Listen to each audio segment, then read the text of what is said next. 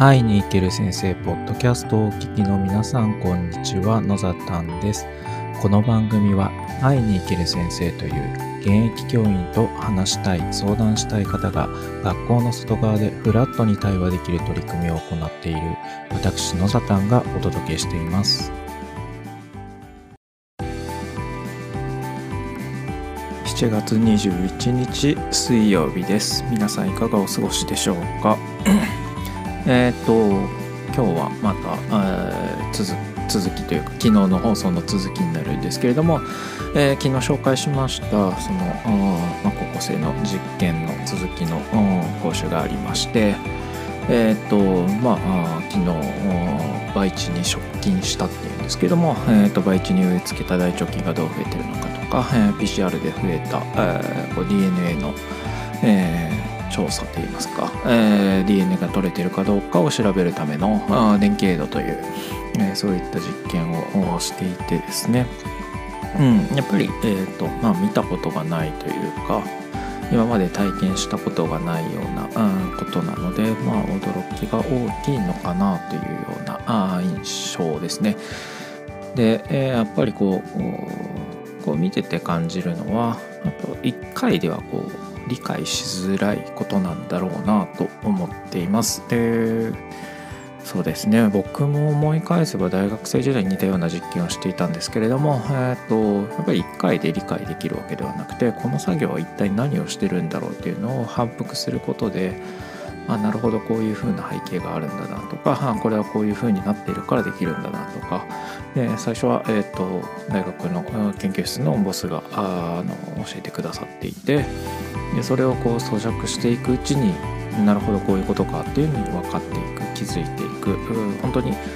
えー、知ったことと知ったことがつながっていってものすごく知が広がるっていう経験をしていたいしたいたというか、えー、その記憶がすごいあってその時にものすごくこう何て言うんですかね一歩ずつではなくて、えー、まあ数学的な用語で指数関数的にという上ですかね。2の2乗が44の2乗が8みたいな。あ8じゃないですね。4の2乗16ですね。そうやってどんどんどんどん増えていくようなそういった感覚だったなっていう感じですね。えー、まあまあまあそういうふうに、えーまあ、少しでも一歩でも進めば次の一歩もそのすごい大きい一歩になってさらにその次の一歩っていうのはさらに大きな歩幅になるだろうなと思っているのでえーと、高校生たちにも、そういったあなかなか最初の進みは遅く感じるかもしれないけどそれがどんどんどんどん伸びていくんだなという感じを、えー、なんか感覚として持ってもらいたいなと思って、えー、まあ、見学させてもらっていました。えー、あとですね一つ気になったことがあってそれはですね、まあ、大腸菌を培養するときに培地というものを使うんですね。えっとまあ、簡単に言うとものすごい栄養価が高いえー、溶液の中でこう大腸菌を増やすようなことをするんですね。えーとまあ、菌が増えやすい環境を作って、えー、一気に増えてもらうというでその培地なんですけれどもそうですねえっ、ー、とまあなんで酵母抽出液という呼んだりしますけどなんていうんですかねビールの、えー、原料になるようなああいう匂いのするものといいますかうんとまあ、知ってる人はあの酵母抽出菌みたいな酵母菌の、うん、錠剤とかが売ってるんですけれども栄養食品健康食品というか健康薬品、えー、そういったもののまあ、匂いが、うん、独特の匂いではあるんですけれどもあ、まあまあ、僕は酵母特有の匂いだなと酵母抽出液の特有の匂いだなという感覚なんですけれども、まあ、独特の匂いがするんですね。で培地の匂い嗅いだ時に、まあ、生徒たちが、まあ、臭い臭いと言っていて、うん、そこのなんかこう感覚っていうのって、うん、非常に今の今の子どもたちっていうとうん、大きくひ、うん、くくりすぎかもしれないんですけど匂いに対してすごく敏感なんだなっていう感じとえっ、ー、とそうですね、えー、危険な匂いと臭い匂いとそれに異質な匂いというかそこのこう区分けがなかなか難しいのかなっていう、まあ、経験上ないんだろうなっていうなんか不快っていうのとなんかこう危ないっていうのとちょっと分けられないのかな分けられないっていうか、うん、まあなんかその辺がこうごちゃごちゃになっているのかなという感覚がしています。うんとこれはいいか悪いかちょっと難しいところなんですけれどもえっとそうですね。うん。例えば、えーと、匂いのする化学薬品とか、まあ、アンモニアとか、まあ、塩酸とか小学校でも匂いのする液として出てきたり小学校中学校かな？出てきたりしますけど、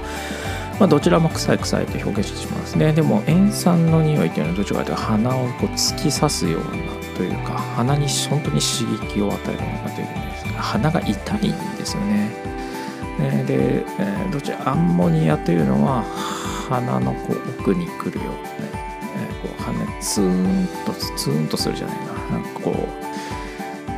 うまあなんかこう刺激的な匂い目が覚めるような匂いというかまあ匂いなんですよね。塩酸はどちらか痛いみたいな感じで、えー、匂い自体が違うんですけれどもま、臭いではない、え臭いではないというか臭いって言ってしまうとなんか伝わりにくいそういった匂いですね。なので刺激臭という表現をしたりします。でそういった匂いとか、まあ、あの本当に危ないような匂いですね。硫黄の匂いと言います言いますけど温泉の温泉地の辺りでするようなこう硫黄臭であれは危ない部分もあって体に害を引き起こしたり、えー、とよく春先に中学校2年生の理科の実験で起こる硫化水素の発生でよく救急車が学校に来たみたいなニュースになってますけども。ああいったですね。まあフランシュ卵の腐った匂いというようなものがあったりします。でそういった匂い全般に対してこう非常に敏感なのかなと。なんか、うん、今年のニュースでは物を燃やした実験。ただただ小学校で物を燃やしただけの実験なのにこう異臭騒ぎになって救急車が呼ばれるような、ね、そういったことが行われていてひょっとしたらこう今の今の生徒たち今の生徒児童たちっていうのは匂いに対してすごく敏感になっていて、えー、全てのものを、えー、ただこう何て言うんですかねボキャブラリーの貧困さというか少なさというかが全部臭いで片付けてしまって、えー、臭い、えー、気持ちが悪い。何て言うんですか臭いと表現するので気持ちが悪いだから気分が悪くなった。で、えー、なんかこう調子が悪くなってしまうのかなという感じもしていますね。なんかそこってこううんとなんだろうどちらがいいとかではなくてただただその自分の身を守るために、えー、この匂いは大丈夫であるとかこの匂いは危ないっていうのの切り分けができていない気もしていてそういった部分が例えばキャンプとか焚き火とかしている時のあの匂いっていうのは、まあ、一言で言うと臭いかもしれないですけど焚き火の匂いであって木が燃えた時の匂いであってあれは別にこう健康にそんなに害を与えることはない、まあ、直接ね煙を吸ったら眠せたりしますけれども遠くで匂いを嗅いでる分にはそんなに匂いがない、なんだけれどもと例えば硫黄の匂いとかあ、まあ、ゴムが焼けたような匂いとかああいったものがした時はちょっと危ないなっていう感覚ですよね。そういった本当に五感の部分で少し経験が乏しくなっているんじゃないかなっていうのをちょっと感じてですね。なんかここの部分ってあまりこう教育界で語られることがないんですけれども、えっといいとか悪いとかではなくて今現状でこう彼らの匂いの感覚っていうのが少し多分僕ら大人と大人っていうとまあ40代の人間とか50代の人間から知ってみた時に少しずれてきてるのかなっていう臭いの感覚もちょっとずれてきていたりしてそこのこう一致ができないので、えー、なんか難しいことが起こってるんじゃないかなっていうのをちょっと改めて今日培地の匂いを嗅いでる生徒たちを見た時にちょっと感じたんですね。なので、えっとまあそうですねなんか臭いものをこう好んで匂いなさいっていうわけでもないですし匂いに敏感な方がいるのはもちろん、うん、承知をしてるんですけれども、えっと、この匂いは大丈夫だとかこの匂いまでは安全であるとかそれぞれ人によって違いますけどこの匂いっていうのは一体どういうものが燃えた時の匂いなんだろうと。そしてこういう匂いなんだ臭いで一括りにするんではなくてこういう匂いだから僕にとっては嫌な感じがするとかこういう匂いだから非常に危ない感じがするとか。ちょっとこれは吸ってはいられない感覚があるとかそういったところをですねちょっと言語化していくという作業も今後の理科の教育には必要なのかなとか、まあ、理科なのかその前の生活科なのかわからないですけどこの匂いという感覚の部分をなんかもうちょっとこうフォーカスして、えー、教育として捉えていくというか教育の場としても考えなきゃいけないんじゃないかなというのを改めて感じました。あの本当に培地の匂いを嗅ぐ機会があれば嗅いでいただきたいというか、まあ、酵母の匂いですね多分イースト菌とかの匂いとはあまり変わらないと僕は感じてるんですけれどもああいったものの菌の匂いというのが、え、嫌に感じるとまたちょっと違って、えー、ものが見えてるんじゃないかなとも思うので何かこう嗅ぐ機会があった時にここはなんか確かにいい匂いではないけどみたいなそういった表現ができるといいのかなと思いました。今日は、えー、この辺りで、えー、話を終わりにしようと思いますが皆さん匂いについてちょっと深く考えていただいて、えー、ちょっと、ね、お子さんがいる方は匂いに関して、え相談して相談っていうか、えディスカッションしていただいてもいいんじゃないかなと思った次第です。今日は以上になります。聞いていただきありがとうございました。それではまた。